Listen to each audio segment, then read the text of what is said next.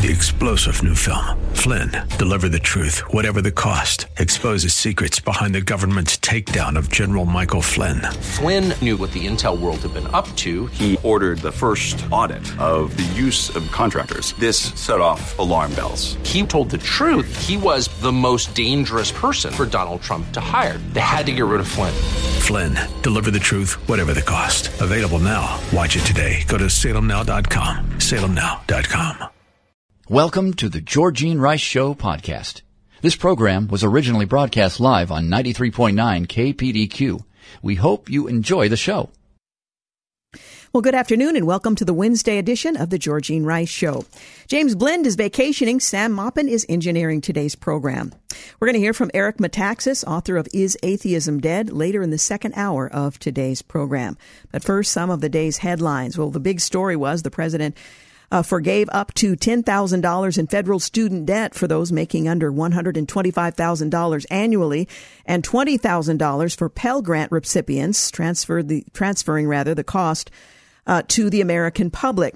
Well, the president's decision marks the first time a president has canceled federal student loan debt in such a broad capacity, and it comes months before the midterm elections. He had campaigned on canceling up to $10,000 per borrower during the presidential race, but there was no mention of an income uh, cap at that time. Well, the president is also set to extend the federal student loan freeze for a final time until the 31st of December. Now, lawmakers, including Nancy Pelosi, have argued that Biden's executive order is unconstitutional and it goes outside the rights of the executive branch. He was rather vigorous in arguing that before he was in the executive uh, House. Congress, not the president, is the only body that can cancel student debt, Pelosi said. That was back in 21, arguing that the president can't do it. No, uh, not everyone realizes that, but the president can only postpone, delay, but not forgive student loans, she added. Well, the Department of Education, they came to the same decision, arguing that the executive branch does not have the statutory authority to cancel, compromise, discharge, or forgive on a blanket or mass basis principal balances of student loans and or to materially modify the repayment amounts or terms thereof. End quote. Well, Senate Majority Leader uh, Chuck Schumer, he told Biden to provide as much relief as possible in a phone call Tuesday night, essentially saying, I'm unnecessary as a member of Congress who has the authority to do what I'm asking you to do. Uh, Politico said it's the right thing to do morally and economically. Legally, well, not so much. Well, the total estimated cost of the president's one time cancellation is $300 billion, according to a study that was released on Tuesday by the Wharton School of uh, Business at the University of Pennsylvania. The cost would increase to $330 billion if the program continues over the standard 10 year window. The study went on to uh, to say, well, Republican lawmakers have sounded the alarm over the president's decision, saying it will uh, lead to inflation Payments for most student loan borrowers have been uh, stalled since March of 2020 when Congress and then former President Donald Trump paused the payment due, payments due to predicted financial hardships stemming from COVID-19. Well, the current president has extended the pause four times and the freeze was expected to expire on the 31st of this month. He had promised to make an announcement and he did so today. Well, the nation's federal student debt now tops $1.6 trillion after ballooning for years. More than 43 million Americans have federal student debt, with almost a third owing less than $10,000 and more than half owing less than $20,000, according to the latest federal data. The national debt, according to the Treasury Department, currently sits at $30.7 trillion. As for the uh, income driven repayment plan, the Education Department says the update will substantially reduce future monthly payments for lower and middle income borrowers. The proposed rule would cut in half the amount borrowers have to pay each month on undergraduate loans from 10% to 5%. And the rule would also have borrowers with both undergraduate and graduate loan payments uh, uh, a weighted average rate. Well, that proposed rule would also forgive loan balances after 10 years of payments instead of the current 20 years under many income driven repayment plans for borrowers with original loans uh, balances uh, $12,000 or less. So, regardless, individuals who signed paperwork saying that they would accept a loan under the terms that the loan would be repaid are being forgiven, this being the latest version of that, but other uh, elements as well. Well, the announcement came as the United States is facing record high inflation. But when asked if the plan would increase inflation, a senior administration official said the steps the administration is taking will offset each other, noting there are certain conditions and assumptions under which it could well be neutral or deflationary. Now, that is being highly disputed in a bipartisan matter, but we'll return to that in a moment. Well, the official said that the combination of an extension of the pause in the loan payments and the targeted debt relief will largely offset inflation. That's our view, the official said, adding that if all borrowers claim the relief that they are entitled to, 43 million federal student loan borrowers will benefit, and of those, 20 million will have their debt completely canceled. Now, when the, the phrase completely canceled is used, it doesn't mean it just simply dissipates. It means it's transferred. Taxpayers are then required to pay for those loans, the majority of whom did not attend college or university. Um, and we'll get into that later in the program as well. Well, Republicans are blasting the administration's move with the National Committee Chairwoman Ronna McDaniel calling it Biden's bailout for the wealthy. As hardworking Americans struggle with soaring costs and a recession, the president is giving a handout to the rich, she says. His bailout unfairly punishes Americans who saved for college or made a different career choice, and voters see right through this short sighted vote buy. End quote. Senate Minority Leader Mitch McConnell slammed the move. He said that Democrats have found yet another way to make inflation even worse, reward far left activists, and achieve nothing for millions of working American families who can barely tread water. President Biden's student loan socialism is a slap in the face to every family that sacrificed to save for college, every graduate who paid their debt, and every American who chose a certain career path or volunteered to serve in our armed forces in order to avoid taking on debt. This policy is astonishingly unfair. He went on to, to note that the median American with student loan already has a significantly higher income than the median American overall. So those who owe generally make significantly more in income than those who will now be responsible for paying off their loans. Experts, he went on to say, who studied similar past proposals found that the overwhelming benefit of student loan socialism flows to higher earning Americans. Democrats specifically wrote this policy to make sure that people earning six figures would, in fact, benefit. And he added, this is the um, one consistent thread that connects these policies taking money and purchasing power away from working families and redistributing it to their favored friends. Now, we'll talk more about um, why the uh, bailout is unfair to some tax-paying Americans. In fact, I just read a Facebook post moments before I came onto the program from someone who thought this was a great idea, even if it means that taxpayers have to foot the bill. Well, is it fair? First of all, is it legal? And according to the Department of Education and even Nancy Pelosi, the president does not have that authority. So the answer would be no. And secondly, is it fair? We'll continue to hash that out and you can decide for yourselves. Once again, you're listening to the Georgene Rice Show. Back in a moment. You're listening to the Georgene Rice Show podcast. It's aired on 93.9 KPDQ. Hey, welcome back. You're listening to the Georgene Rice Show. Coming up later in the program, Eric Metaxas on his book, Is Atheism Dead? Again, you're listening to the Georgene Rice Show. Well, Lindsey Burke and Adam Kissel, they weighed in on whether or not the uh, bailout is unfair. They point out that the plan will further inflate college costs, hinder economic growth, reward upper income earners, and provide a major handout to woke institutions of higher education. Well, let's flesh that out. Well, the administration has uh, stuck its thumb in the eye of the millions of working Americans who don't hold college degrees, but who will bear the cost of this federal largesse. The administration is also rubbing salt in the wounds of those responsible borrowers who worked their way through college to avoid debt or who worked hard to pay off their college debt after graduating. Again, Lindsey and Adam. The millions of Americans who graduated from college lived modestly and did without fancy dinners and vacations so that they could diligently repay the debt they agreed to pay back are surely wondering why they will uh, uh, get no um, no such rebate. Those responsible Americans are left standing there holding the bill well, like chumps. They have good reason to feel insulted. So should the uh, Americans who eschewed college altogether because they thought it was a bad value proposition, which the administration has tacitly admitted through the very move to cancel debt, the plan is an unfair handout to big education, which will gladly keep raising tuition and a politically favorable constituency of relatively wealthy, more high ed, uh, highly educated voters. The uh, bailout will also, as Clinton era Treasury uh, Secretary Lawrence Summers recently pointed out, have both macro, whole of the economy, and micro, tuition prices inflationary effects. History demonstrates that federal subsidies have enabled colleges to raise prices with abandon. And he goes on to point out that since the 1991 92 academic year, total federal aid, including student loans and grants, increased 295%.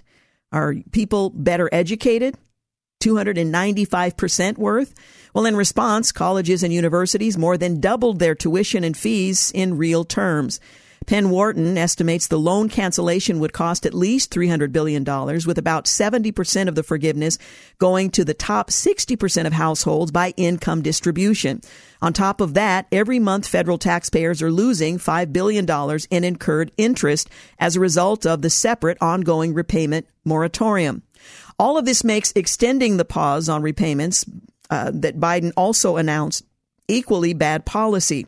Well, according to the Committee for Responsible Federal Budget, higher income earners such as doctors and lawyers, benefit the most from the continued repayment pause, with law degree holders receiving an estimated $29,500 in forgiveness through policies that, like canceling interest uh, resulting from the pause. Holders of medical degrees have received a staggering average of $48,500 in debt cancellation resulting from the pause. The Committee for a Responsible Federal Budget estimates that if the pause were to continue through August of 2023, and that's entirely possible, doctors and lawyers would have respective total benefits of $89,500 and 54,500 per person. Of course, those are the professionals most able to repay their student loans. It's true that student loan debt is high in uh, aggregate terms. Federal student loan uh, programs account for most of the $1.7 trillion in outstanding student loan debt. But for most borrowers, median monthly loan payments, which are $222 a month or under uh, $2,700 a year are manageable if they aren't. Even better repayment options already exist. Indeed, about half of all loans issued through the federal direct loan program are currently being repaid through income driven repayment plans, which cap monthly loan payments based on income. By definition, those plans are affordable. Notably, for those borrowers, the forgiveness scheme lopped off $10,000, the most someone can get if he or she had no Pell Grants isn't likely to help much at all. Low and middle income borrowers enrolled in income driven repayment plans make minimal payments and ultimate forgiveness is already baked into the plan. So lopping off $10,000 of uh, their loans balance uh, doesn't actually end up being a benefit for them either. Loan forgiveness ultimately rewards the bad behavior of universities while punishing working Americans who didn't want to or couldn't, for whatever reason, attain a college degree. When colleges raise tuition, knowing that the government's easy money will let them charge more and more, they'll not plow uh, that money into facilities or uh, salaries, but instead into, in large measure, a growing army of diversity, equity, and inclusion officers and other administrative uh, bodies. One of the worst offenders, the University of Michigan, employs 163 people for equity, diversity, and inclusion programming and services and not direct education. Well, as the Independent Women's Forum, Inez Stepman put it, the plan robs the working class to provide a bailout for the woke managerial class. Now, this bailout has also created intractable policy puzzles going forward. What happens to the next cohort of borrowers currently signing on the dotted line for their student loans as the academic year begins? An older sister gets $10,000 or $20,000 while her younger sister does not. And the moral hazard is massive. Students will understandably expect their loans to be forgiven going forward, and that expectation could lead to increases in borrowing and decisions to delay payment. Past borrowers who repaid their debt have been handed an unfair bill for someone else's loan. Future borrowers, children currently in elementary and secondary school, can expect even higher college prices as a result of this so-called forgiveness. It would be hard to design a more unfair, regressive, and inflationary policy if you tried. And again, uh, Lindsey uh, Burke and Adam Kissel pointing out uh, some of the arguments being made as to the unfairness of this plan. Well, many White House staffers will likely be eligible for the president's newly unveiled student loan forgiveness plan, which will transfer up to $10,000 in student debt from individuals making less than $125,000 to the American public, most of which make significantly less than that. A White House report that detailed the pay um, of more than 470 staffers last month show that roughly half of current White House employees make $90,000 or less per year, with the other half making more than $100,000. More than 300 staffers on the list earn less than $125,000, and that is the threshold.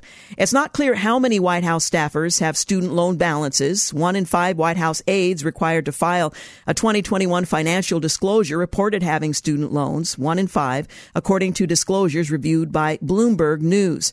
However, only senior or um, well paid staffers have to file the disclosures, the report notes, so it could be significantly more. At least 30 senior White House staffers have student loan balances, according to the report. The staffers mentioned by name in the report, Press Secretary uh, Jean Pierre, the Deputy Director of the National Economic Council, uh, make a yearly salary that exceeds the $125,000 cutoff. The 30 senior staffers collectively owe as much as $4.7 million, according to the report. Well, Washington, D.C. residents have more outstanding student loan debt than residents of any other city in the country. That's according to a 2021 report from business insurance research company Advisor Smith that found that the average DC borrower has $54,982 in unpaid student loan debt, and 16% of DC residents had unpaid student loan debt. Well, the president plans to forgive up to 10,000 in federal student debt in this latest um, announcement. Well, two Republican members of Congress, Representatives Virginia Foxx of North Carolina and James Comer of Kentucky, wrote a letter to the U.S. Office of Government Ethics last year suggesting that staffers working on the loan forgiveness plan should be investigated to see if they or their family members would benefit personally from the loan cancellation, suggesting a conflict of interest. Public officials should never use their office to unjustly enrich themselves, and such behavior would directly violate the ethics pledge that President Biden implemented for all political appointees. The lawmakers wrote. So we'll see what uh, what comes of that. Meanwhile, the president slammed Americans who are upset over the billion, or I should say billions dollar student loan handout that taxpayers will be footing, and uh, his student loan handout divides Congress as Democrats um, and Republicans. Um, are questioning whether or not, first of all, he has the authority or it's a good idea, and others are applauding the announcement. Some are calling it a voter bribe so close to the midterm elections. All of that will be sorted out, one would assume, but it's not really very likely. Well, in January of 2021, just before President Trump, that administration departed, the U.S. Department of Education, they issued a legal memo which has since been ripped down from the uh, the website by the current administration stating the Secretary of Education does not have the statutory authority to cancel, compromise, discharge, or forgive on a blanket or mass basis principal balances of student loans and or um, to uh, materially modify the repayment amounts or terms thereof. Well, wasteful COVID 19 related government spending helped create record devastating inflation this year, and forgiving student loans will make inflation worse. The president also ignores that the U.S. government fueled the initial student loan debate, or rather the debt uh, balloon. For decades, college tuitions outpaced inflation, but universities kept raising tuition because they know government backed student loans will follow. The Federal Reserve Bank of New York reported in 2017 that $1 of government student loan expansion correlates with a tuition raise of 60 cents per dollar. And what, um, what have we gotten for those pricey degrees? Well, education scholar Preston Cooper of the Foundation for Research on Equal Opportunity reviewed degree earnings potential or the return on investment of more than 60,000 post-secondary degrees and certifications. He estimates that 28% of bachelor's degrees have negative uh, return on investment, meaning the uh, degree does not increase students' earnings enough to justify the cost of college and the risk of dropping out. Who um, wins most under the um, the magic wand that's now been waived. The Committee for Responsible Federal Budget reports nearly two thirds of the benefits of canceling $50,000 of student debt per person would go to the top 40% of households and over three tenths uh, would go to the top quintile, according to a recent paper by Sylvain Catherine and Constantine Yannelis. Less than 5% would go to the bottom quintile. Uh, they estimate an average net lifetime benefit of $5,775 per some, um, for someone rather in the top quintile and only 731 for someone in the bottom. Well, economist Larry Summers, who rightly says that student loan cancellation raises demand and increases inflation, um, impotently warned his fellow Democrats that their rash spending was spiking inflation. They didn't listen when Summers claimed the so-called Inflation Reduction Act would decrease inflation, even though multiple nonpartisan analysis um, show that it won't. Regardless, in this instance, we can only pray that Biden will give credence to Summers' diagnosis. But the announcement has been made, and pending a uh, legal challenge to his executive authority, it will very likely move forward. You're listening to The Georgene Rice Show. We'll be back in a moment. You're listening to The Georgene Rice Show podcast. It's aired on 93.9 KPDQ. Hey, we're back. You're listening to the Georgene Rice Show. I want to encourage you to travel with Alistair Begg on the Deeper Faith Mediterranean Cruise next summer. Plan your trip of a lifetime, a Mediterranean cruise on the Norwegian Cruise Line with your host, Pastor Alistair Begg. You can explore their spectacular, this part of the world where the early church began to grow and where the Apostle Paul made many of his missionary journeys. You can enjoy Christian fellowship, friendship, and ministry with Alistair Begg, world-class dining and accommodations, an itinerary filled with magnificent churches, cathedrals, strolling old world cobblestone streets, touring 16th century mansions, fortresses, and museums. Book your tickets and come along on this exciting voyage across the scenic Mediterranean Sea next summer. That's August the 28th through September 4th. Yeah, 2023. The Lord wills and I live. Well, First Lady Jill Biden has tested positive for COVID 19 once again in a rebound case, the White House announced on Wednesday, the same as uh, the president, he had COVID and then tested positive again. The first lady tested negative for three consecutive days on Tuesday, but tested positive once again on Wednesday. Her rebound case comes weeks after the president himself had the same turn of events. After testing negative on Tuesday, just now, the first lady has tested positive for COVID 19 by antigen testing. This uh, represents a rebound positivity, the First Lady's Deputy Communications Director said in a statement. The First Lady has experienced no reemergence of symptoms and will remain in Del- uh, Delaware, where she will be uh, reinitiated uh, into isolation procedures. The White House Medical Unit has conducted contact tracing and close contacts have been notified. Both Bidens experienced minor to moderate symptoms. They're both vaccinated and boosted during their first infections. Doctors treated the virus with uh, Paxil let's see, Paxlovid. In both cases, the president also reported few to no symptoms during his rebound case. It's not uncommon for those treated with um, that particular drug to have rebound cases within a few days of first testing negative. The First Lady will, as I mentioned, remain in Delaware for at least another five days. Um, he is uh, the president is scheduled to meet her um, uh, there on Friday. Uh, Biden first tested positive on the 15th of this month during a family trip um, in North Carolina, a secluded and wealthy vacation spot. The president reportedly tested negative on Wednesday, but will mask indoors for the next 10 days due to his close contact with the First Lady. So keep the uh, the First Lady in your prayers as she has a, uh, a follow up case of COVID. And a federal district court issued an order on Wednesday that blocks uh, the Biden administration's attempt to force emergency room doctors to perform abortions, even if doing so violates their conscience or religious beliefs. Well, the court determined that the state of Texas and two groups of pro life physicians are likely to prevail in their case against the U.S. Department of Health and Human Services. The case came out of Lubbock, Texas. Alliance Defending Freedom attorneys representing the American Association of Pro-Life Obstetricians and Gynecologists and the Christian Medical and Dental Association in State of Texas versus Becerra uh, asked the court to halt the administration from employing the Emergency Medical Treatment and Labor Act to force doctors to provide elective abortions in the emergency room while their lawsuit proceeds. The injunction applies in Texas and to members of the two organizations. Emergency room physicians can and do treat ectopic pregnancies and other life threatening conditions. Elective abortion is not life saving care. It ends the life of the unborn, and the government can't force doctors to perform procedures that violate their conscience and religious beliefs. That's a quote from the ADF senior counsel, Denise Harle, the director of the Center for Life with Alliance Defending Freedom. The administration is needlessly, illegitimately, and illegally working to turn emergency rooms into walk in abortion facilities. She went on to say, doctors get into their line of work to save lives and care for people, and that's exactly what they are ethically, morally, and legally required to do. She argued before the court on behalf of the pro-life OBGYNs.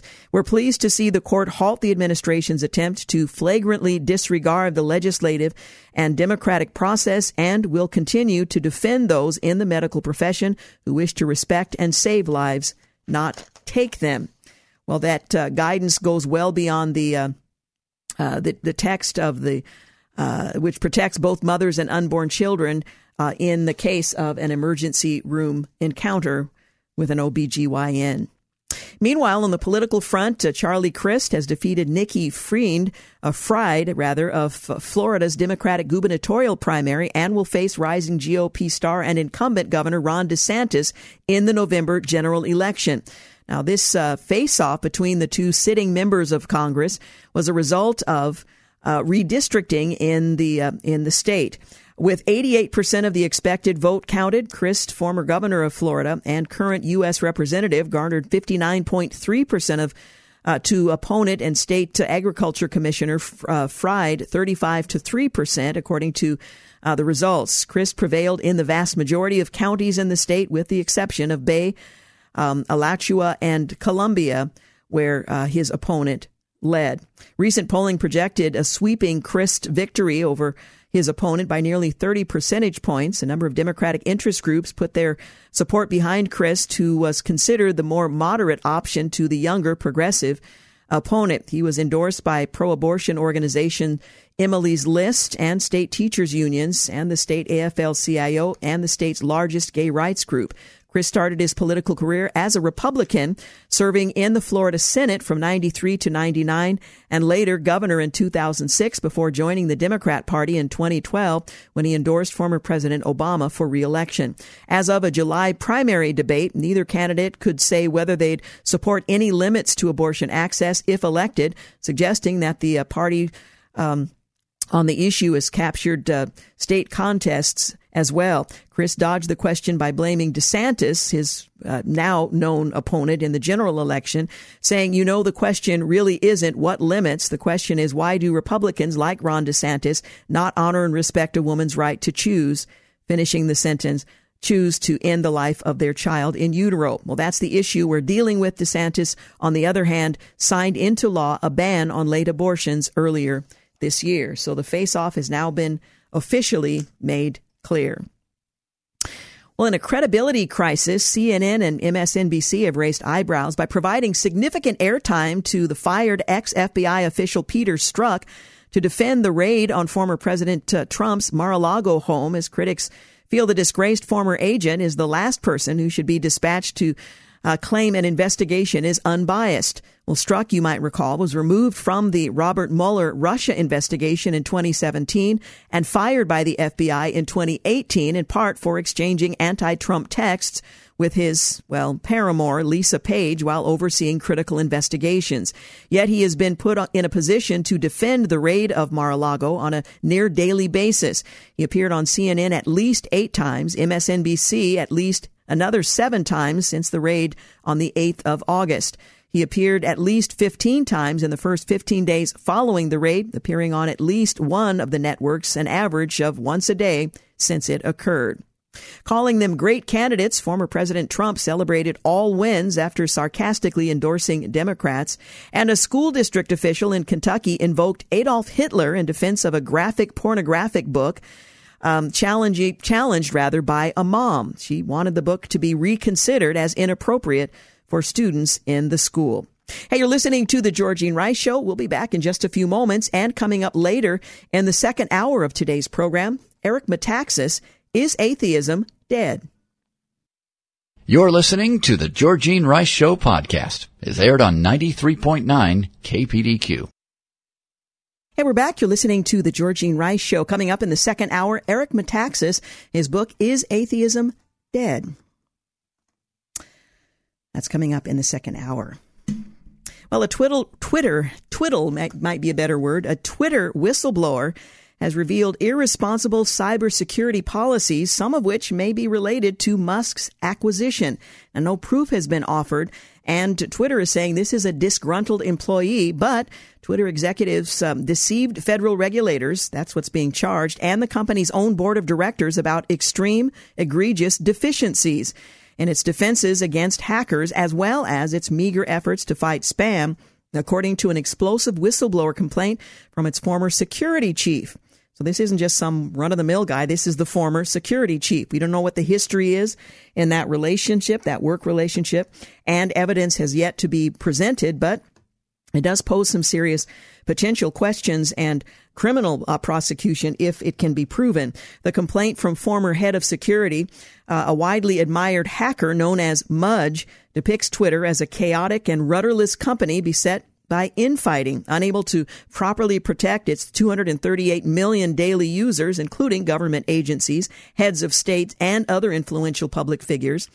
CNN reported that Zatko further, he's um, the famous hacker, further alleges that Twitter's leadership has misled its own board and government regulators about its security vulnerabilities, including some that could allegedly open the door to foreign spying and manipulation, hacking, and disinformation campaigns.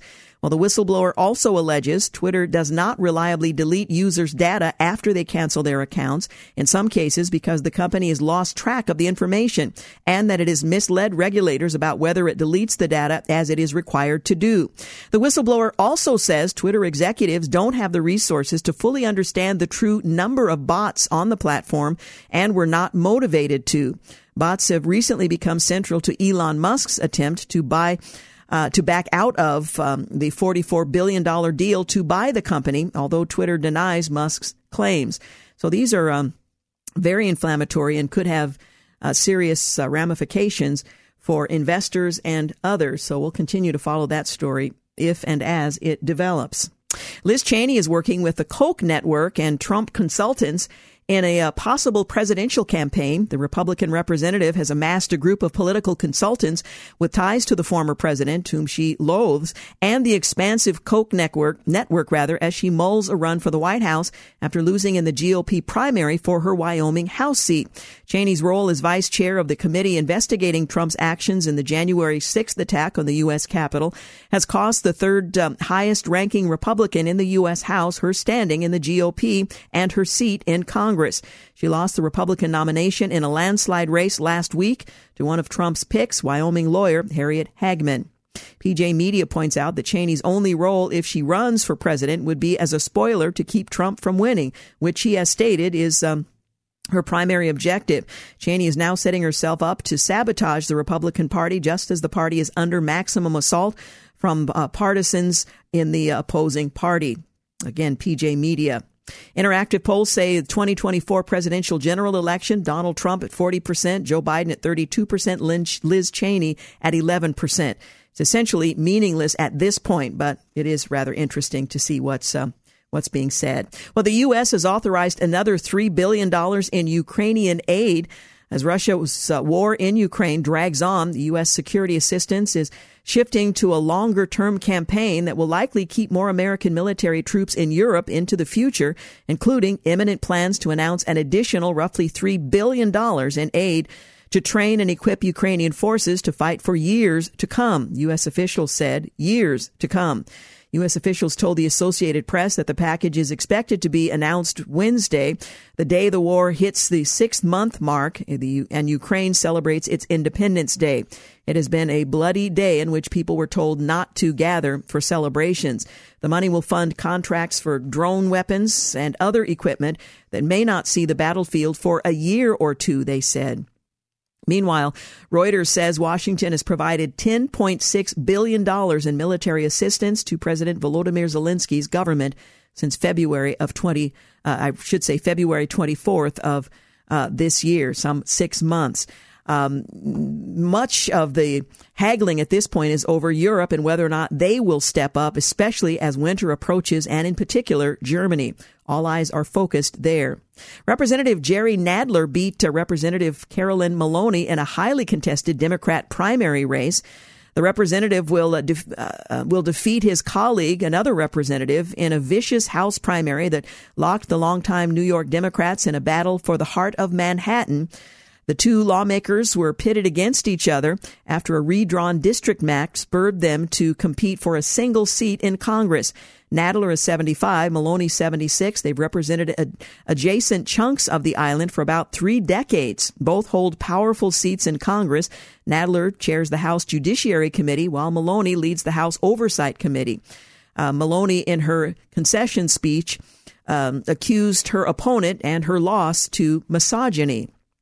It was met with uh, groans of disbelief from the audience. Florida Republicans uh, DeSantis and Rubio are looking ahead to November. Representative Charlie Crist, as I mentioned earlier, cruised to primary victory over Agriculture Commissioner Nikki Fried on Tuesday night, but heading into Election Day, few Democrat insiders and political observers gave either Crist or uh, Fried much of a chance in November, citing every recent public poll showing DeSantis leading Crist. As DeSantis' historic $140 million reelection war chest grows by the day, national Democrats have signaled they won't invest in Florida as heavily as in the past.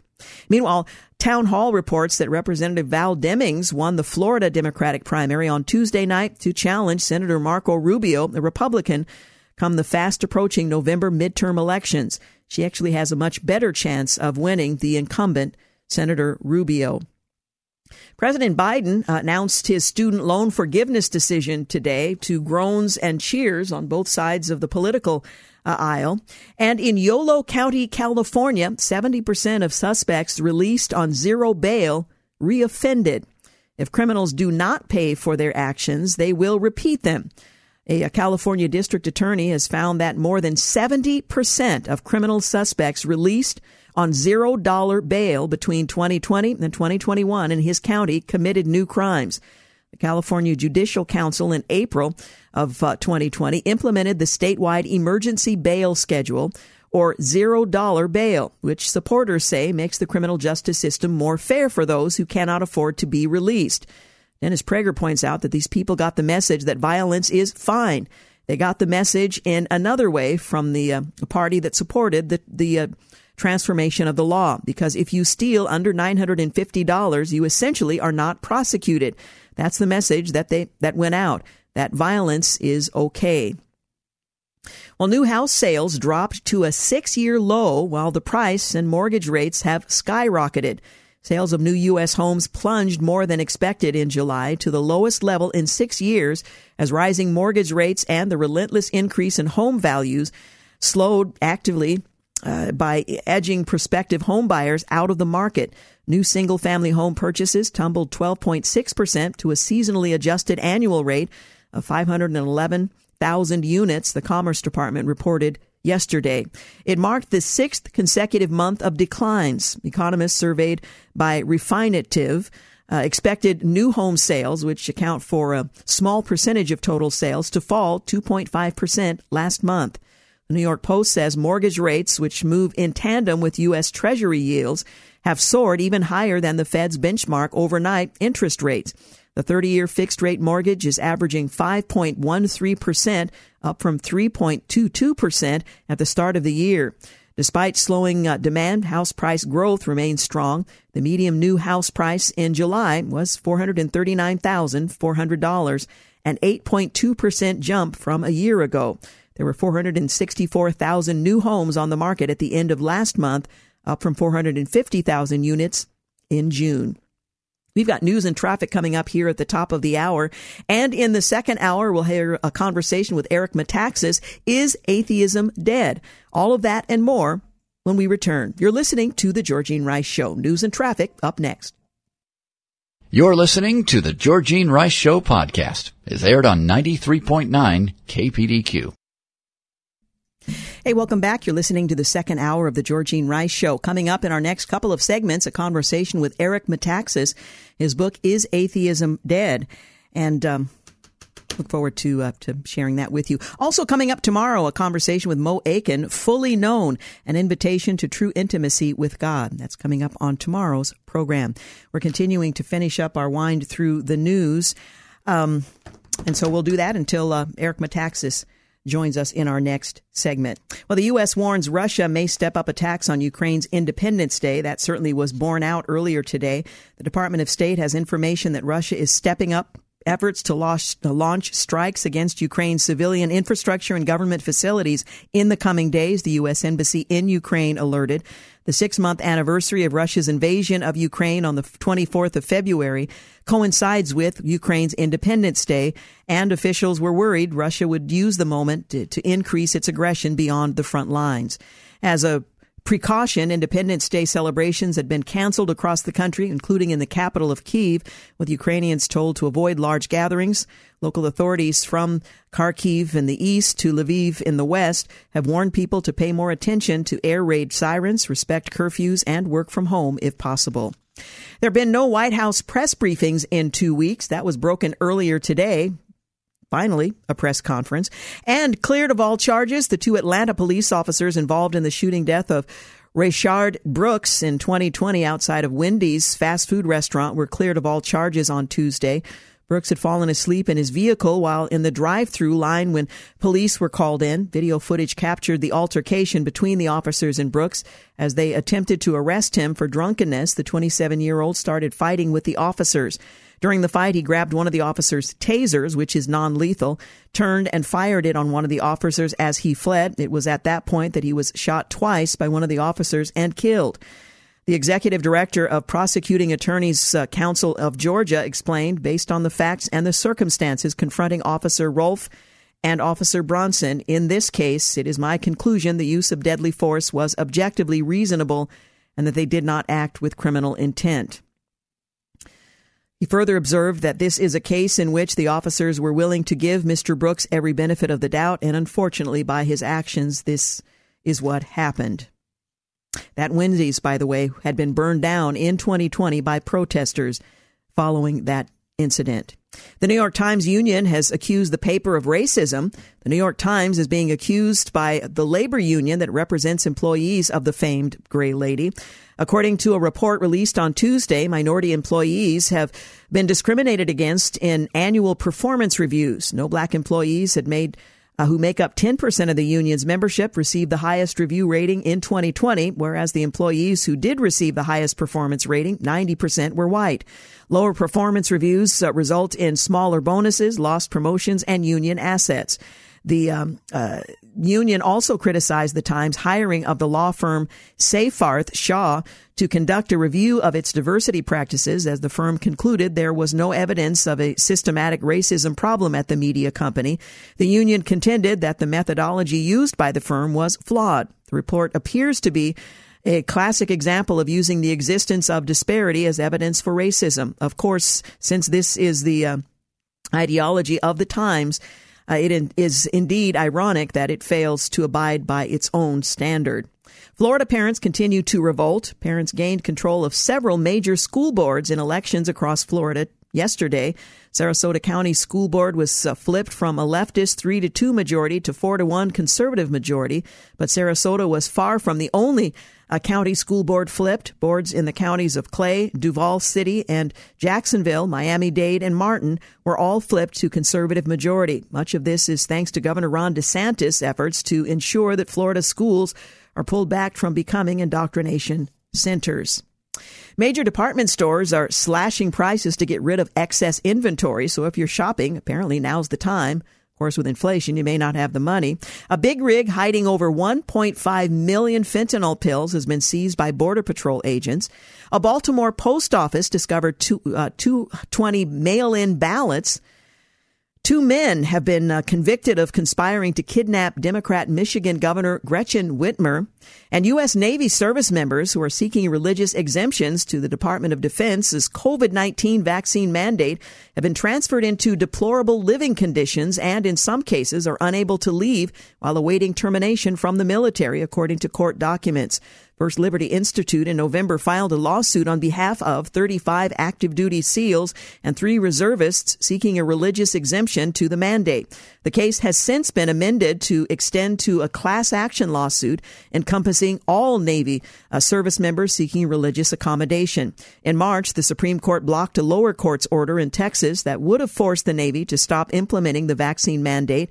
Now, the case is continuing to be litigated in lower courts around the country, and unvaccinated SEALs and other sailors are uh, who have um, not yet been terminated by the U.S. government are stuck in limbo with uh, many of them forced into less than desirable alternative housing by the military or barred from traveling outside their base.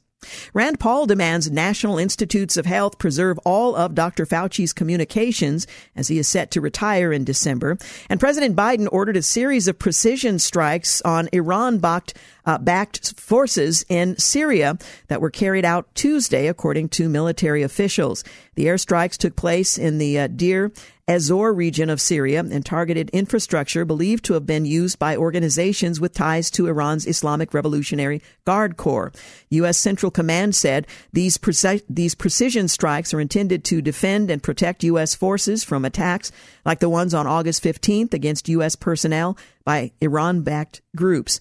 The U.S. Uh, strikes targeted infrastructure facilities used by groups affiliated with Iran's Islamic uh, Revolutionary Guard Corps according to the communications director from CENTCOM in a statement.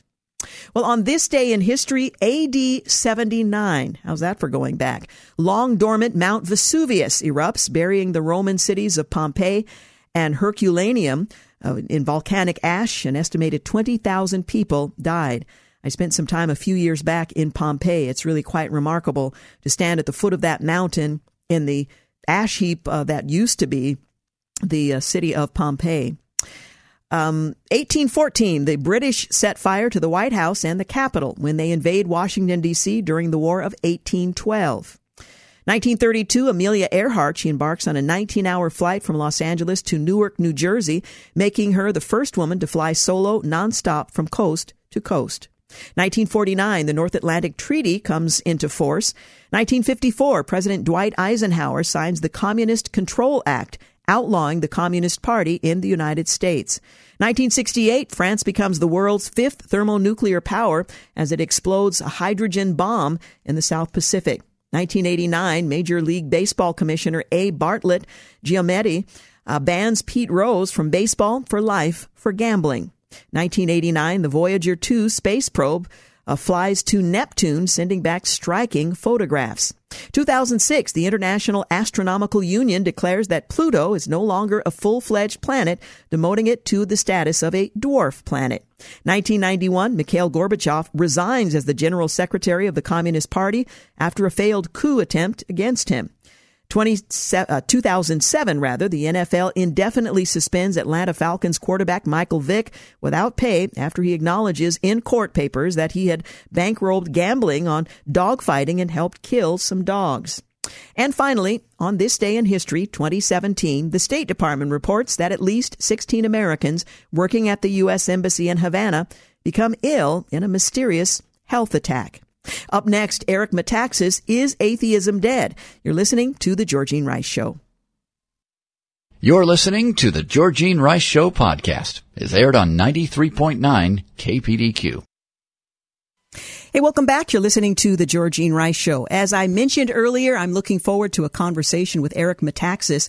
He's written a new book. That's not surprising. He's always writing a new book. But in 1966, Time magazine asked, Is God dead? Some of you remember that, others maybe not so much. Half a century on, the question has changed. Well, the best-selling author Eric Metaxas takes Time's famous question and turns it around, Is atheism dead? And he offers an entertaining, wide-ranging, and decidedly provocative answer. In a voice that is witty, muscular, poetic, he echoes C.S. Lewis and G.K. Chesterton in cheerfully and factually making his astonishing case that the belief in a creatorless universe is no longer longer logically tenable. Well, Eric Metaxas is a a number one best-selling author whose books have been translated into 25 languages, the host of a nationally syndicated radio show and the acclaimed conversation series Socrates in the City. He is a prominent cultural commentator whose work has appeared in the New York Times, the New Yorker, the Atlantic, and the Wall Street Journal. He lives with his family in New York City. Today, however, he is ours, at least for a short period of time, by phone. Eric Metaxas, thank you so much for joining us. Georgene, it's an honor to join you. Thank you so much for inviting me. And I have to tell you, I am I am more excited about this book than I've been about any book. And I'm not, you know, I'm not just saying that because it's my latest book. There's stuff in it. It's it's almost unbelievable, and that's kind of the theme of the book, right? That 1966 Time magazine asks, "Is God dead?" And we've kind of bought into this cultural narrative, this secular narrative that God is you know, being replaced by science or whatever. And ironically, exactly the opposite has happened, except nobody knows about it. Because we live in a secular culture, mm-hmm. this kind of stuff is not covered. So science has, over the last 50 years, been leading on an insane level to God through what's called the fine tuned universe and things that we couldn't have known 50 years ago, 40 years ago. So the so the irony is that the more we learn from science, the more scientists are astonished at what they find, and they say there is no way all of these things could have been calibrated so perfectly. They we we always thought that everything just happened, and here we are. Science is now dramatically making the case that everything, the universe, this planet, life, was designed, and it's so intricate and complex that you you know it never could have just happened. And I thought something needs to write about that. So that's why my book is is atheism dead? Effectively, atheism is dead. If you want to be an agnostic, great. We can have a conversation. We can talk about you know our disagreements, whatever. But this idea that there is no God, that to me, mainly from the science, but from some other stuff that I go into in the book, I don't think it's intellectually tenable. And the new atheists were terrible apologists for, for atheism. They basically uh, were very intellectually sloppy. And so I go into all of that, and, and I think it's important for people of faith and people who aren't so sure what they believe to know, like, what we now know that you just haven't heard because the news tends not to cover stuff like this, as mm-hmm. you already know. Yeah. So is atheism the default position if you are either unwilling to or not particularly interested in looking very deeply? Is atheism kind of the default position so I don't have to be bothered with questions like why am I here and how things came to be? Well, yes, and that that's why that's one of the ways you know that it's just silly. In other words, agnosticism is an honest reckoning. If somebody says, "Listen, uh, I have big questions about your faith. I mean, I, I'm a Christian, right? So somebody says to me, I don't get this, I don't get that, that sounds crazy. How can you believe that? You can have an honest conversation with somebody. But there are some people that they're uncomfortable by even the idea that it might be real. So they say, I'm an atheist. Everything you say is stupid. Science is the only way we could know anything. Uh, logic is the enemy of religion. Uh, rationality is the enemy of faith. Science is the enemy of faith. They don't work together. That is complete nonsense. And it's time that you say to somebody, listen, we can disagree, but here's something we cannot disagree on because it's a fact. Christian faith gave us mm-hmm. modern science. That's a fact. You, you, you can find many, many non Christians who have written about this, that it was Christian faith that led to what we call the scientific revolution and, and science. You also have to reckon with the fact that you, you have every great scientist who ever lived up until like the 20th century, they were profound Christians. Galileo, Kepler, Maxwell, I mean, on and on and on. They were men of profound faith, and they not only saw no problem between science and Christian faith, but they actually said, I am glorifying God by examining his creation. And the more I discover, the more in awe I am of the God who made this. So that's another one of these kind of, you know, a lie, this this myth that science is at odds with faith, and faith is it, it's you know it's not true. And then, as I say now, ironically, it's science itself that is pointing to God. I mean, that's that's a headline. That's a crazy thing that nobody saw coming. So that's why the book is titled "Is Atheism Dead?" Hmm. We'll talk a, a, little bit about the abundance of new evidence that points back to the idea of a created universe. What are some of the big pieces of evidence that uh, God had His hand on creation? I, I, think we need to be refreshed and encouraged by uh, by some of these new developments. Well, that's the thing is that even the stuff that's not new, no one's heard about it usually, so it, it's new to them. You know, like for mm-hmm. example, the idea that the Earth, if the Earth were the tiniest bit bigger or the tiniest bit sm- smaller, we couldn't have life on Earth. Now, most people think that's ridiculous. I've watched Star Trek. I've watched movies. like what, what are you what are you talking about? Science tells us that the Earth's magnetosphere. Most of us have never even heard of that. I hadn't heard of it till I wrote the book. That the magnetosphere of the Earth, if it weren't what it is, we would be like Mars, where the atmosphere has basically gone off into outer space. If the Earth were a little bit bigger than it is, uh, our gravity would pull down, you know, poisonous gases and things, and we wouldn't be able to have life here for that reason. That's one of the simplest things, and we've known that for some time, but nobody knows that. And that's one of dozens and scores and hundreds of things that no matter where you look, you see evidence of design. And to me, as I say, the big headline is that nobody knows any of this stuff. You talk to intelligent people of faith, and they go, "No, I never, I never heard that." I'll tell you one thing. Um, Christopher Hitchens, the arch atheist, in a, in a rare moment of candor, because he could be really vicious and unyielding, somebody put a camera in his face and said, "Hey, what's the most impressive argument from the God side of things?" And he said, "Oh, without any question, the fine-tuned argument. Uh, that's the one that everybody on on our side says is is the one that needs some working out. It's difficult, and you know the." And and I thought to myself, you know, he admits it, but when I put stuff out about the fine-tuned universe, atheists just say this is stupid. It's been disproven and stuff. It's like, well, n- not according to the smartest guy among you, Christopher Hitchens. So it really it makes people uncomfortable uh, there are things that are so crazy. Like I discovered that the planet Jupiter, it's the largest planet in the solar system. It's gigantic, right? But if you look in the night sky and you happen to know where it is, it is like a pinprick. It, you know, even if you find it, it's a little nothing. It's 400 million miles away, four times as far away as the sun.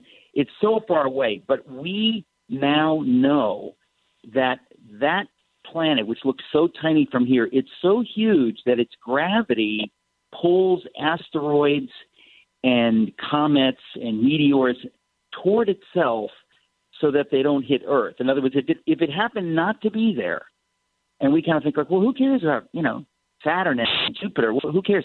Well, it, we now know from science if they weren't there, there's no way life could exist on Earth because the number of meteors and asteroids and comets that would hit Earth would it would it would be utterly impossible for life ever to exist. And now we know that from science. That's not some Christian thing, but it goes on and on. The size of the moon, the chemical composition of water. Wherever science looks, it finds this kind of thing, and it's mounted up to a level that I just think is just astonishing. And that's only really one of the three arguments. The first part of the book is science, and mm-hmm. those are there are three arguments. And then I go into archaeology. And the third part of the book, I talk about atheism itself and why that doesn't make make sense. So there's there's a lot there, but I think a lot of it, and this is what gets me excited. It's going to be new to a lot of people. They're going to they're going to say, "Hey, I lived in a world where I didn't even know it was possible for science to to be reconciled with faith, and now you're telling me science is pointing to faith. Like that that's going to take time to process, you know." Uh, but we need to begin processing this because I think it's a paradigm shift. I think we're at a time now where this information has has come out. It's going to continue to come out, and honest people have to deal with it. If you want to be an agnostic, that's great, but I don't think you can honestly say I'm an atheist. You can say I was an atheist, now I'm an agnostic. Well, let me ask you to whom this book is written. You're a bright guy. You've written lots of books. Is this for the rank and file reader? Is this more of an academic work? To whom would you recommend it? Oh, I never write academic works, I always want to write to, to anybody who likes to read books because th- that's to me the whole reason for this book is that people have not written popular level books on this subject. Th- this is information that everybody needs to know. Anybody who reads books should know this stuff, and it has been relegated to you know m- more scientific type books or or more apologetics type books that are that are for people that are really into this stuff. I always write for for you know I would call it the average reader, somebody who wants uh, a fun read. I mean I I you know I tell stories. A lot of the, for example, the archaeology books about biblical archaeology, they just tell you what's significant and why. They don't give you the context. They don't tell you the story. The stories of how some of these things were discovered that prove that the Bible is history. The stories themselves are hilarious, crazy stories, and it, it makes it come to life. And so I think that's God's gift to me is that I know how to communicate mm-hmm. in that way because I do think this information has to get past the experts. It has to get into the hands of everybody. And, you know, in the secular world, secular information is dispensed nonstop, but this is information that for one reason or another, it just has not it hasn't been known, and it's it's risen to such a crazy level. I said, I have got to put this in a book. People need to recalibrate and understand that we're we're in a different world than we were in 1966 when when the magazine said, "Is God dead?" We're in a world where the only real question is, "Is atheism dead?" and people need to know it. Absolutely. Once again, the book is titled Is Atheism Dead? We're talking with Eric Metaxas. We'll continue our conversation in just a few moments, but we need to take a break. You're listening to The Georgene Rice Show. You're listening to The Georgene Rice Show podcast. It's aired on 93.9 KPDQ. We're back. You're listening to the Georgene Rice Show. Eric Metaxas is the author of a new book, Is Atheism Dead? It's divided into three parts. Does science point to God? The second uh, section is The Stones Will Cry Out. And the third, What is Truth? in which he deals with um, the fallout of atheism and what it uh, it means, why it's important for us to understand the answer to the question: Is atheism dead? I want to start there uh, with the question that you pose, uh, and that is: Is atheism evil? Is it important that we uh, uncover the underpinnings of atheism as being unreliable? And what difference does it make? Well, that's a big question, Georgene. but I tell you, before before uh, I answer that, let me just finish the answer to the last question because I, it, it dawned on me that I, I wrote the, even though I wrote this book for you know like everyone, I always hope that Christians will get encouraged because they will learn this stuff and they will say, "Holy guacamole, my faith is ultra reasonable. Why did I ever even walk with the slightest doubt?" You know. But then I hope that they will they will think of people in their lives, maybe not atheists, but agnostics or people that just aren't sure what they think mm-hmm. and give it to them and say look this is what the, this is what the facts say. This is what science says. This is what archaeology says. And most people have no idea about this stuff. They're blown away when they read it. And then so i didn't write it really for a christian audience. I wrote it for people that you know they don't know what they think. But your question about whether atheism is evil the reason i ask that is because when you look at the track record of atheism. There's, there's two things that need to be said. The track record of atheism, every atheistic state, North Korea, China, the Soviet Union, the Soviet bloc countries, they were cruel to the point of sadistic and and sick in the way that they dealt with believers. There seems to be almost like a satanic animus toward faith. It's not neutral. It's not like, well, we're secular, so we don't do religion. They seemed to to deeply despise people of faith. And of course, there's the practical reason is is that you know atheism is is a nice way to tell people you can't listen to a higher power. You've got to listen to me, the government. You have no other place to go. And so people who look to God are a threat to atheist regimes. But it also needs to be said that when when you look at the story uh, of of atheism it is it's dark. People tend not to look at how bleak it is. They talk like, "Hey, I don't believe in God. Everything's great," and it's like, "Wait a minute, wait a minute."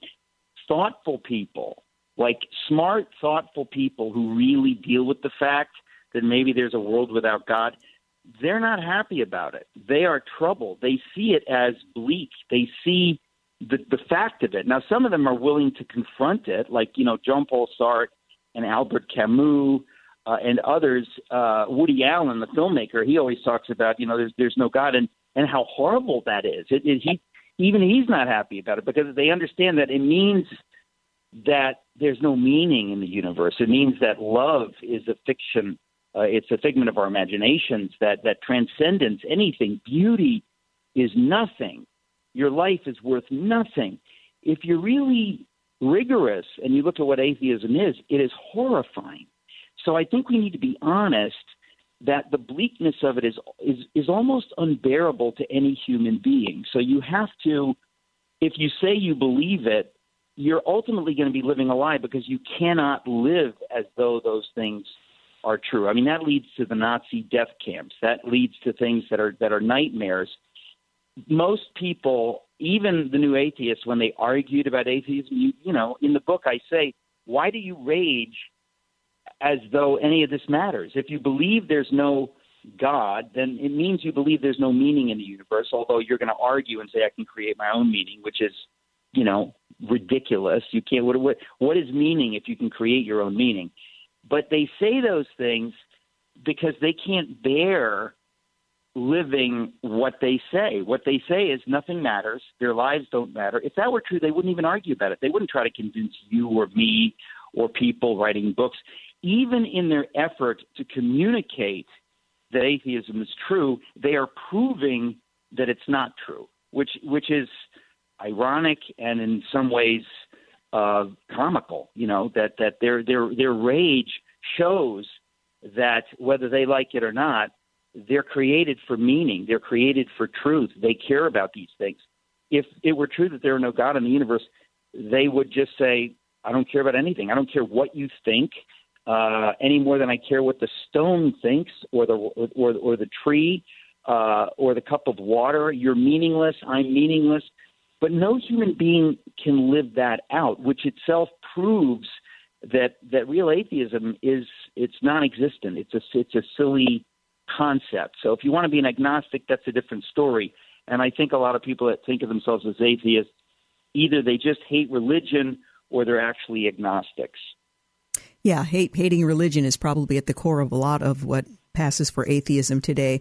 And I'm not sure people, uh, everyone understands what an agnostic is, that you don't know that there is a God. You're not declaring there is no God and I have proof or, you know, science contradicts that possibility. They're suggesting, I don't know. And that seems to be a more honest approach to dealing with uncertainty. That's right. That's right. I, I, I think that if you say I don't know, or if you say I have all these kinds of questions, we can have a conversation. Yeah. But when you say I know there's no God, there's no God, that's like saying, listen, uh, circles are square. Let's have a conversation. I, I can't really have a conversation with you if you believe that. If you believe one plus one equals three, or one plus one equals whatever I want it to equal, you, you have to start somewhere. And because of what we now know from science specifically, I don't think you can start from a position that there's there's no God. The evidence is so dramatic for design that even people that are not Christians or believing in the Bible, they, they've recognized it. They have understood that where we were 50 years ago, you could get away with that. You can't get away with that anymore. I mean, one of the my favorite parts of the book is where I talk about the emergence of life from non-life. Right? Mm-hmm. We're not talking about evolution and that argument. We're just talking about every scientist says four billion years ago, single-celled life emerged on Earth. And you say, okay, Mr. Scientist, if that's true, and you're sure it's true, tell me how did it emerge? How does life emerge from non life? This is the simplest life, so it didn't emerge from another life. This is the simplest life imaginable. How did it emerge from non life? And in 1950, there's some experiment created some amino acids out of some, you know, whatever they said. That's the beginning. We, you know, we're on our way to figuring it out. Seven decades later, and this is a couple of chapters in the book I write about this. Seven decades later, they haven't moved the ball forward an inch. They science has led us to see more and more clearly that there is no way that you can go from non-life to life, and so they're fudging it. They, they're not declaring this, but I I found a scientist. He's an amazing believer, genius. Uh, he he makes this very very clear that they are totally clueless, but nobody really has the guts to talk about it because it's hugely embarrassing for the world of science that after they've been saying that they're on their way to figuring this out for 70 years, they are farther away than they were in 1952 when they made the declaration. Hmm.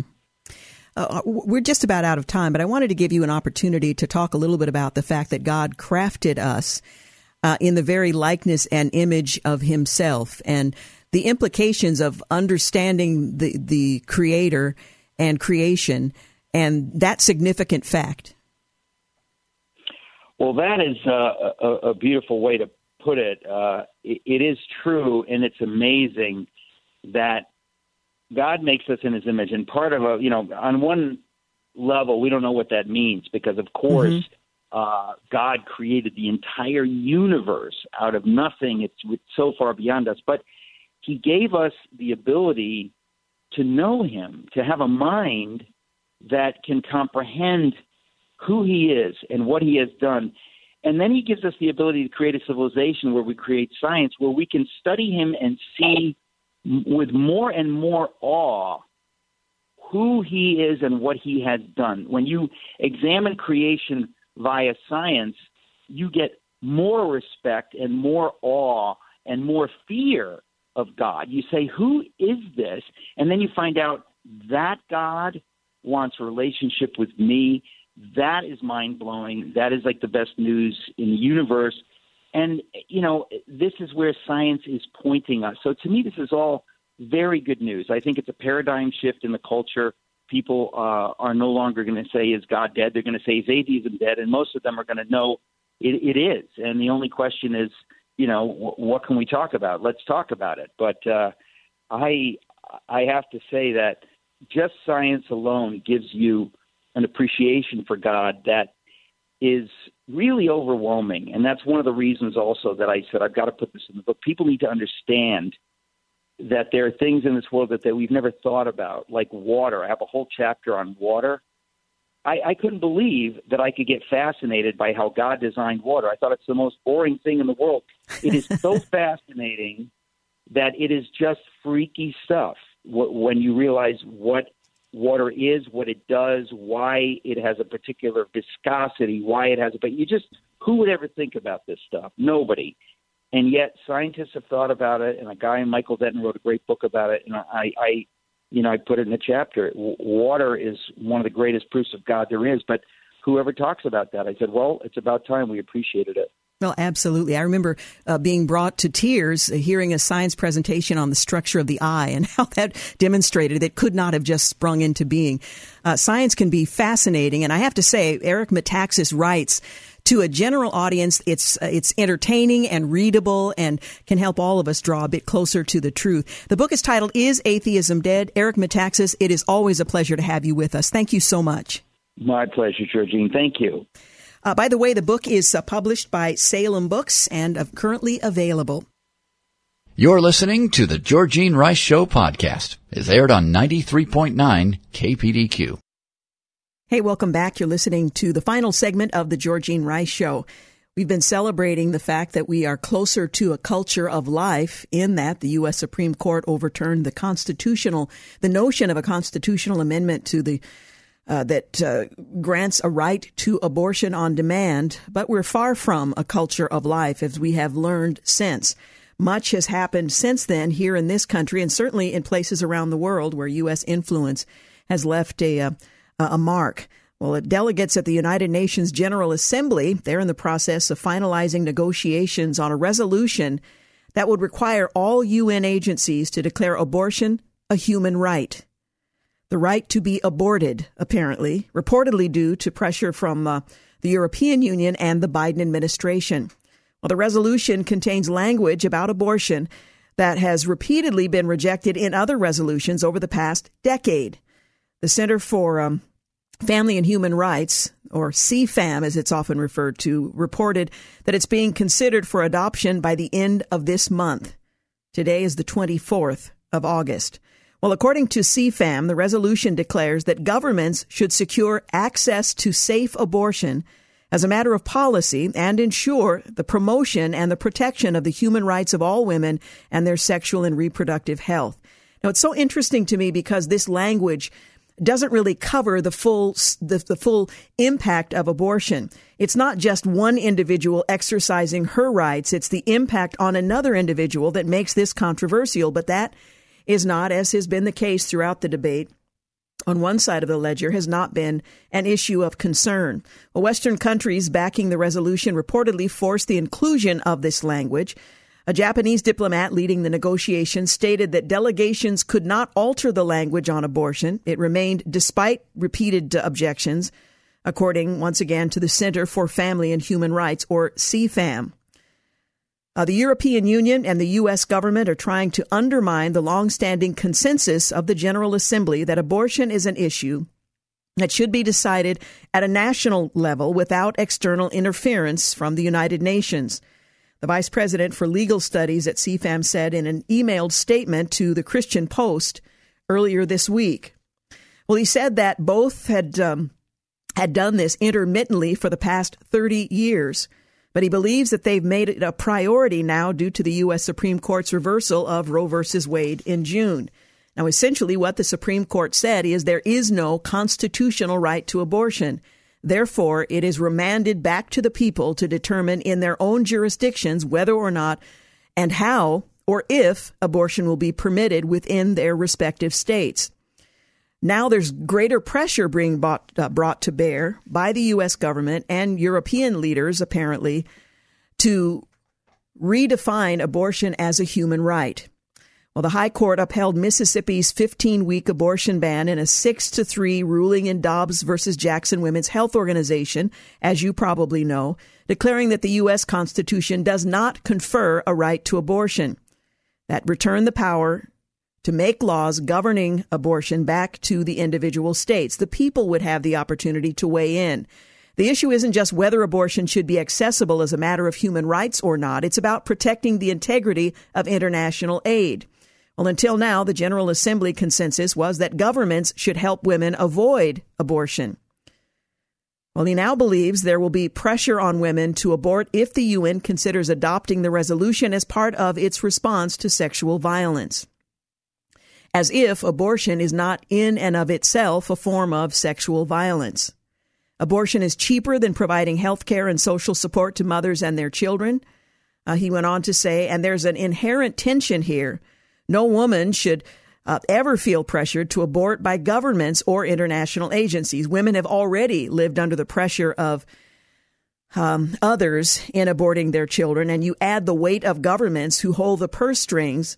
Um, this would be uh, beyond the pale. Well, delegates noted that the EU appeared to be rather aggressive in its negotiations, which isn't standard protocol. Uh, the main sponsors of a resolution typically facilitate negotiations and they do not negotiate it themselves. This is an exception. It is, from my perspective, demonically inspired. Another apparent break from tradition is the term safe abortion, which appears in the resolution. Safe abortion. Again, total disregard for the fact that you're talking not just about one individual, but two. There is no such thing as a safe abortion. It's survivable by one of the parties, but is not by the other. As UN member states have not widely accepted the phrase, it now appears in the resolution. Roughly half the voting members of the Human Rights Council supported Egypt, Bahrain, and Saudi Arabia's proposed amendments to delete the term, certainly, or rather currently, those countries ban or impose restrictions on abortion. While in Egypt, abortion is prohibited under the articles of its uh, penal code, the country makes exceptions in cases where the mother's health or life is in danger. And according to the Centers for Reproductive Rights, an abortion advocacy group, Saudi Arabia permits abortion if the mother's mental or physical health is at risk. Well, as the, the World Health Organization reported in May of 2017, abortions in Bahrain can only be committed after authorization from a health professional and in an authorized facility. The country there also permits sanctions on women seeking an abortion, the abortionist, and any, individual who assists with that procedure. Well, progressive Western countries' efforts to promote safe abortion, as they refer to it, is at odds with the consensus of the General Assembly. And yet, they know best. It was defined during the 1994 International Conference on Population and Development, according to CFAM. Well, the caveats adopted during the Cairo conference state that the UN shouldn't make any determination on the matter of abortion. They add that governments should help women avoid abortion and focus on helping them provide for their children before and after birth. But what we're seeing is this being turned on its head under pressure from European nations and prim- primarily the Biden administration. It's not at all surprising, um, but it is uh, an indication of where the world is going as we seek a post Roe um, uh, a, a culture of life here in the United States, the challenges, not just here, but elsewhere around the world, continue to grow. We need to continue in our pro life work. We need to talk about it. We need to be well educated about it. We need to advocate for, uh, for life. And we need to be, most of all, we need to be prayerful about God intervening on this, on behalf of the innocents who have no voice in this um, broadening debate over the value of human life, the sanctity of human life. And while many believe that once the U.S. Supreme Court overturned Roe versus Wade, the pro life movement can simply settle into the work that it had done from the very beginning, supporting women uh, in unsupported pregnancies. But we've now learned, and rightly so, that the work continues uh, in ways that maybe we were not prepared for or had not anticipated. But the work continues. And I would hope all of us would, uh, who hold a pro life position, a biblical view on the sanctity of human life, would take seriously the, the challenge of the moment to speak with, um, with compassion, uh, to speak with conviction, and to stand for the sanctity and the protection of human life here in this country and as um, citizens of the United States among our representatives in the international community as well. Well, on Thursday, we're going to um, hear from Mo Aiken, author of Fully Known, an invitation to true intimacy with God. That's coming up on tomorrow's program. And then on Friday, of course, we'll share this week's Christian Outlook covering uh, some of the headlines from uh, from the week from talk show hosts associated with Salem Media from all around the country. So I hope you'll plan to join us for that. I do want to thank Sam Maupin for engineering today's program and serving as a partial producer as well as James Blend is off on vacation. And thank you for making the Georgene Rice Show part of your day. Have a great night. Thanks for listening to the Georgene Rice Show podcast. If you'd like to download a podcast of the show or would like more information on today's guests, please visit the show at kpdq.com or on Facebook. Follow the show on Twitter at grice show and like us on Facebook. And join us live every weekday at 4 for more critical thinking for critical times on 93.9 KPDQ. Three star general Michael J. Flynn, head of the Pentagon Intelligence Agency, knew all the government's dirty secrets. He was one of the most respected generals in the military. Flynn knew what the intel world had been up to, he understood its funding. He ordered the first audit of the use of contractors. This set off alarm bells. The explosive new documentary, Flynn, Deliver the Truth, Whatever the Cost, uncovers the facts behind this scandal. Flynn told the truth. He was the most dangerous person for Donald Trump to hire. I find out the worst enemy that I'm going to face in my life is right here in America. They took my assessment and they wanted me to change it. And I was like, I'm not changing it. They had to get rid of Flynn with in depth interviews, archival footage, and never before seen personal records of the man behind the headlines. I just felt like I was drowning. Flynn, deliver the truth, whatever the cost. Available now. Watch it today. Go to salemnow.com. Salemnow.com.